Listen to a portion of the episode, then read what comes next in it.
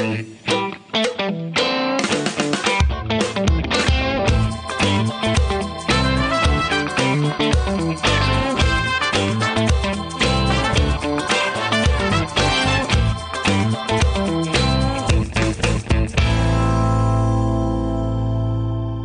to the Freedom Factor. I'm your host, Oliver Bardwell, and our guest today is co founder of Moms for Liberty, Tina Descovich. And we're going to talk about Moms for Liberty and an incredible event that they have coming up this week in Iowa, no less. Thursday, February 2nd, 7 p.m. at the Franklin Junior High Event Center. So, welcome, Tina.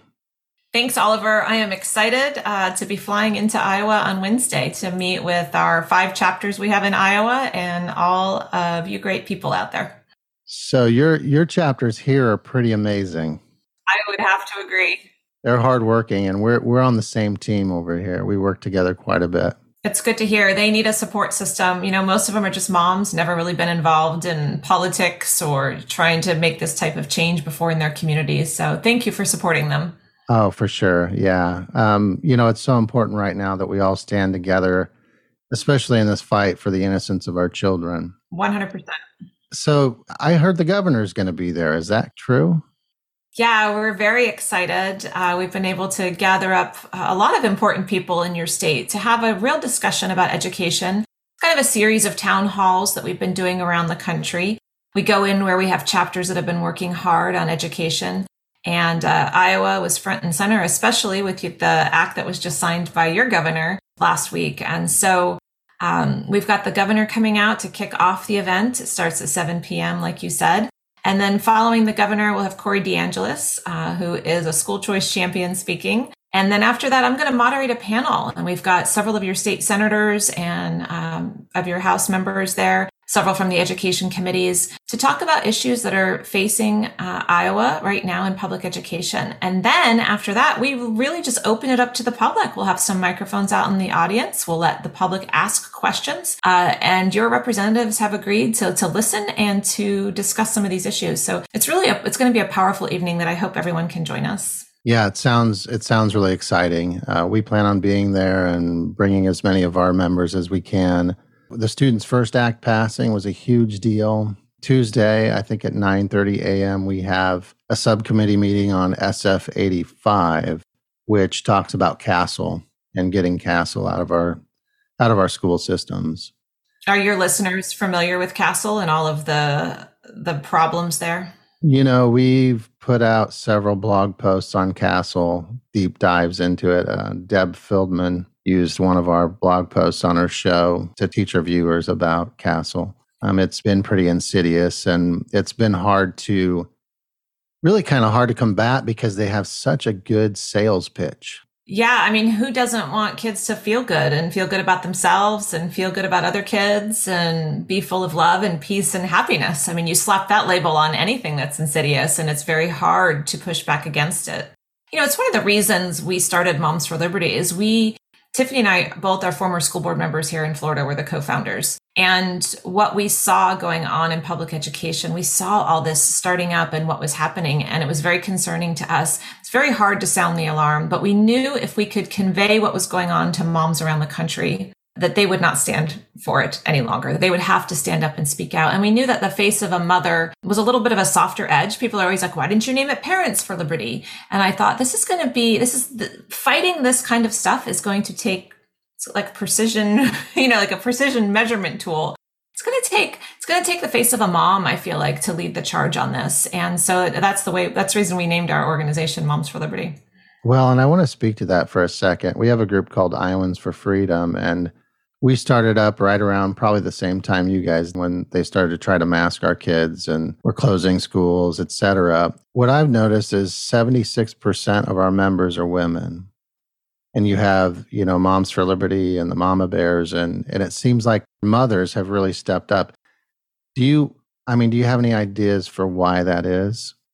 Because this war has been going on for decades, but it's just now coming to the the line where they're coming for our kids. And moms are busy. You know, they're focused in, most of them are focused in on their families or their jobs, but a lot of times their families and raising their kids and doctor's appointments and soccer practice and all of the things. But then they came for our kids. I mean, they shut them out of school. They tried to force a mask on them, vaccine mandates, you name it. And then when the lessons were piped in and the mom was at the dining room table like, going through the lessons with the kids and they saw eyes on what was happening, they couldn't be quiet. They absolutely just couldn't be quiet. So that that's my theory on why mom, so many moms are, are front and center in this fight. Well, I've been talking to a lot of dads about it too, trying to get more men involved. And and one of the things we discuss is why is it that men are less vocal? They're still involved, you know, but more as a quiet force in the background. Why aren't they? Why aren't as many stepping forward? I think there's a lot of reasons for that. I think men have been silenced, uh, you know, and if if I could be bold enough to say, straight white men have been silenced for quite a while now. Uh, you're not really allowed to have an opinion you're the oppressor for a very long time. And I, and I don't, I'm not saying that from my opinion, but just how the, the worldview is right now. And I think uh, today's men, especially the younger ones, younger dads, uh, I don't think that they feel like they can. I I think they feel like intimidated almost. They haven't been raised in a way that um, they can claim their manhood. I know, I know that sounds a little ridiculous, but it's very unfortunate. Um, the other side to that is they are very traditionally men feel like they're still the breadwinner for the family. And right now, uh, if you speak out, you're being canceled. Uh, people are losing their jobs. A lot of our moms have lost their jobs. They are now going after their husbands also. And so there's there's a lot of things to take into account of why men are a little bit more silent. The last thing I'll say about that, some of these issues, uh, as you know, as you're digging in, are very sexual in nature. And um, we're talking about children and predators and sexualizing our kids. And, you know, when you read the books, again, coming from a mom's and a mom's voice and a mom's face talking about um, these sexual things that they're trying to push on their children, it has a different tone than a dad getting up there and reading a sexual book at a, at a school board meeting. So not that I don't think dads need to be involved 100%. We have some dads that actually lead chat Moms for Liberty chapters. We have one in South Carolina. I just met him last week when I was there who's leading a chapter there and he does a great job. Um, we welcome dads in our organization and we want them, but some of these issues um, just seem to be kind of tailored for the voice of a mother to fight. Yeah, I think you're right. Let me ask you this. Did you see the lookbook that the Polk County Moms for Liberty put out? Yeah, I've seen, I mean, they sent me a copy of it. I haven't, not the hard copy. I've just kind of seen what they pulled together. It's the same information all across the country, but they have pulled it together um, and showed specifically which schools in Iowa it's in. I think it's very powerful. I was interviewing uh, Helena Hayes, one of our legislators, the other day, and I was going to pull it up on our screen and show it, but I realized I couldn't because it was so graphic. I don't understand how a parent or anyone could label someone a book banner that doesn't want their kids to see that material. I think some of these people truly have not seen the material. When we can't show it because it's so explicit, like you can't put it up on the screen, we can't show it on the news, we put it on social media, it gets flagged as obscene. Here in Florida, uh, we had two moms that were put on a, a, committee to work with the DOE to help training um, our librarians on how to vet some of these books. And are you ready for this? They were sending the committee, like 12 people on the committee, and the DOE had uh, some screenshots of concerns that they have of books they have found in Florida schools. And the DOE's filters, guess what?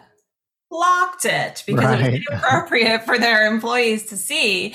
And yet people on that committee were fighting to keep the books in schools. So I think there's some people really that just cannot comprehend how bad it is. They're like, oh, they're just talking about sex. That's, yeah, that's not a problem. I started carrying these books around with me. I open them up and show people when they say that to me. Like, why are you trying to? And I just, here you go, take a look. And it's always jaw dropping. I can say one more thing about this. One thing I love about your governor maybe a year ago. This is when I was first like, who is that governor? I think it was like a year ago. She did an interview with local press there and they were saying something like, oh, the books really aren't that bad. And I watched her. She just, she had it in her lap. She opened it up and she just started reading. And I'm like, yeah, that's my kind of leader. Show it to him. She's pretty awesome. She's got some backbone, that's for sure. I love her. Yeah, yeah, we do too. We want to keep her in office. She's leading the charge. Um, I saw her earlier in the fall and she told me education is number one this session and she's proving it I that is music to my ears. As a former school board member that watched for a very long time, like presidential primary debates, you know, all these high end politics, watching them, and I I started keeping a tally of how often they talked about education on the Republican or conservative side. Never, never, once in a blue moon. If anything, it was school choice, but never real issues, and it used to frustrate the heck out of me. I am so grateful that education is front and center for governors like uh, like Governor Reynolds, like Governor DeSantis here in Florida. Uh, we need all governors looking at education as their number one issue. So we have a bill coming up. I think the subcommittee is at noon. I think it's SF 83, and it's modeled after, although I don't love the title, Don't Say Gay Bill, it's modeled after that. Ours is, I think it's K through eighth grade, is the age range on that. So that's not the name of the bill. It's the Parental Rights and Education Bill. There you go. Uh, yeah, and our our chapters here played a huge part in getting that across the finish line. As you know, it's K through 3, but this year our chapter's legislative committee actually is proposing that someone sponsors a bill for K through 8 because third grade's too young. I mean, they're they're just learning that Santa Claus isn't real. So in 4th grade, they should be able to talk about choosing their gender in classroom instruction. You know, that bill got claims it does a lot of things it didn't do, but the number one thing it did was just keep classroom instruction, not discussions. You know, they were like, well, what if Susie has two mommies? She can't talk about her two mommies. Well, little Susie can mention her two mommies. That is not a problem. But the teacher cannot teach Susie that she can be a boy or a girl, neither or both, and that on Tuesday she could be a boy and Wednesday a girl and she can flip back and forth. That's what we're protecting them from. They're just too young, too impressionable. Yeah, exactly. It's something that uh, should definitely not be broached at that age. And if it's going to be talked about, it should be with the parent. I want to share something with you. You guys have got a lot of backlash, and I wonder if that just means you're doing the right thing and you're doing a good job. I was reading reading this comment on a post, and it says Moms for Liberty is a far right group funded by dark money and designed to attack local school districts and school boards. This group is all about banning books, getting hate groups into high schools, pushing vouchers, and demonizing diversity and anything that is not aligned with Christian white nationalism. How do you respond to that? Hogwash. We don't usually respond to that because it's nonsense. It's hogwash. Anyone that knows anything about us and what we're trying to do, every single statement you just read is false. Uh, right out of the gate, when we launched in 2021, they started telling us that there's no way two moms could start this. You must have billionaires behind you. We can't wait for your 990 to come out so we can prove you two are just grifters making six figures. And what they saw when our first year 990 came out is that we we made nothing. I mean, we put in 80 hours a week. We had nothing. We started here in this back bedroom in my house, $500 in a box of t-shirts. Like what they saw was the truth, but they're not going to go run with that out in, you know, out in, and say, oh, well, we pulled their 990 and they've been telling the truth. You know, they're not going to say that. They just say that, that we, that we, there's no way moms could have done this. They couldn't have been this successful, which is also infuriating, by the way. The other accusations, look, no one likes when the balance of power, the people in power, never like when the balance of power is upset. Radical liberal ideology has been in control of public education for decades. Teachers' unions have been in control of public education for decades. California, for example, this last election cycle, they put $2 million into school board elections, getting their people, members of the union, elected to school boards so they could negotiate with themselves on everything that has to do with public schools. Looks that way all across the country.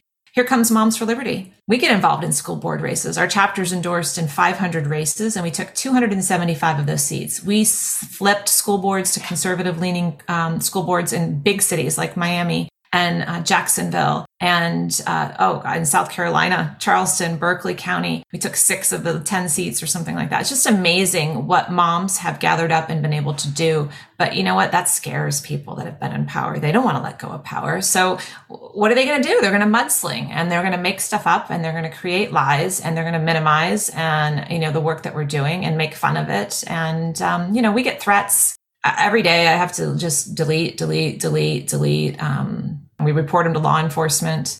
It's it's a hard road, but it's worth it. Yeah, it's definitely worth it. I mean, protecting our children is worth it, and we really appreciate everything you're doing.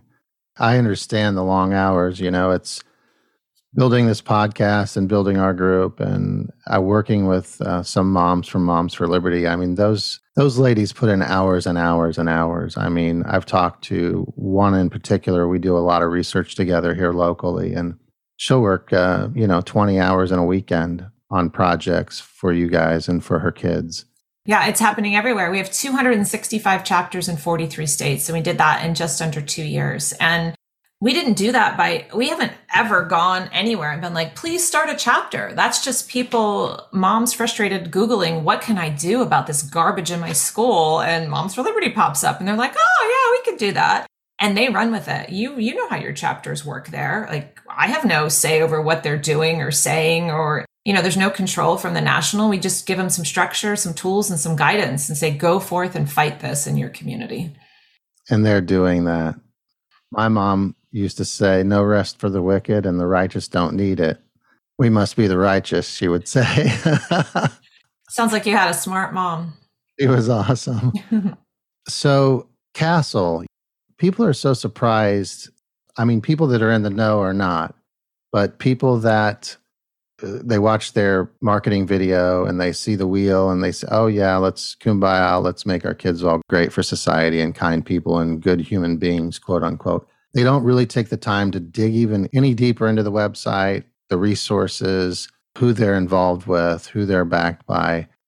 What's so wrong with CASEL and why do we need to get it out of our school systems? Yeah, I'd like to direct anyone that's listening to go to our website, momsforliberty.org, under resources, under parent resources for parents. And we have uh, a SEL guide that we've put out. And it, it will explain in a little more detail than I can give you in a soundbite here what the concerns our problem is. It's it's the high level concern is I mean it, it sounds sounds almost a little silly, but it's basically brainwash brainwashing our children. It's it's it's playing with their emotions and their inherent empathy for others uh, to morph them into foot soldiers and into you know um, activists and not for the things necessarily that their family wants them to be activists for it's robbing them of the time in school that they should be learning math and reading and science and phonics and, and the things that we send them to school for. And it's, it's them working on their emotions to train them how they want them to react to things. And so you really do, I, I, just recommend going to our, our resource guide that we built because it really lays it out. And, and at the end of it, if you're not, if your jaw's not like, oh, wow, I'm, I'm connecting all the dots, I would be very surprised. I'll provide a link to that in the description along with uh, RSVP for the event. I agree with you wholeheartedly. We could do three hours on CASEL and on Paulo Freire and the critical turn in education and all those things. We've done our research, but I know your time's valuable, so we won't get into well, that. Well, it's like if you do you want to spend how you could spend a week, honestly. Oh, and, yeah. and, you probably need yeah. to pull in Dr. James Lindsay if you really want to get into yes. to and all of uh, all of the concerns there and what has been happening with public education literally for decades. It, it, for decades. But isn't it wonderful that we we now are connecting the dots and seeing? Because I just walk around. People always are like, "Why is this happen? How did this get here? What is happening?" And when I was on the school board, I saw stuff starting to come in, like the 1619 project and things. And I was like, this is wrong, but but why? Why is this happening? Who's bringing this stuff in? And, and now we understand that, and we just have to get a little bit better on some sound bites on how to make that easier to convey to other people. For sure. And as far as school boards go, why is it that we have to legislate this stuff and that school boards aren't taking the responsibility for their districts because they really have the ultimate power in their districts? They can change the curriculum, they can change their policies but they're not. Even even some boards that have quote unquote conservatives on them are afraid to make those changes. And then the parents speak out and now we're seeing all this legislation coming through that is, you know, direct result of parents standing up. I understand this problem very well because I have served on a conservative school board in a 60% easily red county county when you get elected to a school board anywhere in this country, there's a state organization. Here in Florida, it's the Florida School Board Association. I'm guessing in Iowa, it's the Iowa School Board Association or something similar. And they are all underneath the National School Board Association, which we saw, uh, if you followed any of this over the last couple years, they were in deep collusion with the Biden administration, with the DOJ, with the FBI, labeling parents as domestic terrorists. So if you want to look to who the culprit of all of this is, go back to the NSBA and your state school board association and how that works and how they, how, oh, it's so frustrating. Let me explain it to you. You get elected. A week later, a big box comes in the mail with your stuff from the, you know, Iowa School Board Association. It's your indoctrination box, basically. And then you get, they, they take taxpayer money and you go to their training and you sit there. And what they do is they teach you you have no power. They teach you that you really need to listen to the PhDs at your school district because they are the educators. They teach you that you only have a voice as a whole, as a school board, that you don't get to speak individually ever. You only get to speak as a school board and unified. They strip you of your power basically mentally, um, straight out the gate. And they train you on what a school board member is. And it's all wrong. It's all wrong. They never talk about uh, you're there to represent the people that that elected you. They never talk about about that part of the job. It's all about unity and working together in one voice and listening to the superintendent. And then you look over how the superintendent and the educators have been trained. And then you start getting into the James Lindsay stuff because they have all come out of the schools of education. They all have been trained through the Paulo Freire path of education. And so uh, it, it's it's it's really insidious when you see the big picture of how this has been working. And again, Moms for Liberty just uh, turns that thing upside down on its head with the work we're doing by taking just ordinary parents, uh, keeping them, telling them, don't go to that training. When I served on the school board, I didn't even know all of this yet. I didn't quite understand it. But I went to one training from our state school board association and I was like, I'm never going back. I never paid dues there. I never took taxpayer money to go do that. Uh, and I'm not bragging about this. I'm just saying I saw it for what it was straight out of the gate. And so uh, it's it's just it's good now that all of America sees what it is straight out the gate, and that we are teaching our school board members to stand strong. We send them to trainings like the Leadership Institute training. By the way, um, we're having the town hall, but that day Leadership Institute is coming with us, and they are doing school board activism training. Uh, so on February 2nd and on February 3rd. And the link that you put up also has the links to both of those trainings. And Bridget Ziegler will be there. She was a school, she is a school board member in Sarasota, Florida, and she works for Leadership Institute. And she will train you. She will train former school or current school board members, future school board members to tell them you have the power. The people elected you with their vote. Like you have the power to speak up, to vote against, to stand strong. And that's what we have to do for our school board members. I'll get off my soapbox on that. You're doing great. I mean, you answered like three of my questions all in sequence. There. Oh, I have I have so much in my heart and in my mind about this from my experiences and from seeing it. Uh, I just want to convey it to to every American that's concerned about what's happening in public education. Well, thank you so much. I mean, it's invaluable what you're doing. We have some folks running for school board in our district, and I'm gonna hopefully I can get them to that training one or the other there's there's two uh, you know both would be great. Um, we have a code if you um, moms for liberty has a code for free training so i'm not sure how you can get that to your listeners. We don't want to put it out to the public but i'll share it with you and if someone reaches out to okay. you and would like to register for free for those let me know. I'll give it to you and then you can you can give it out as needed. Okay i'll do that. So what's next for moms for liberty? That is a fabulous question. Uh, one of the biggest things we're working on is a parental bill of rights in each state.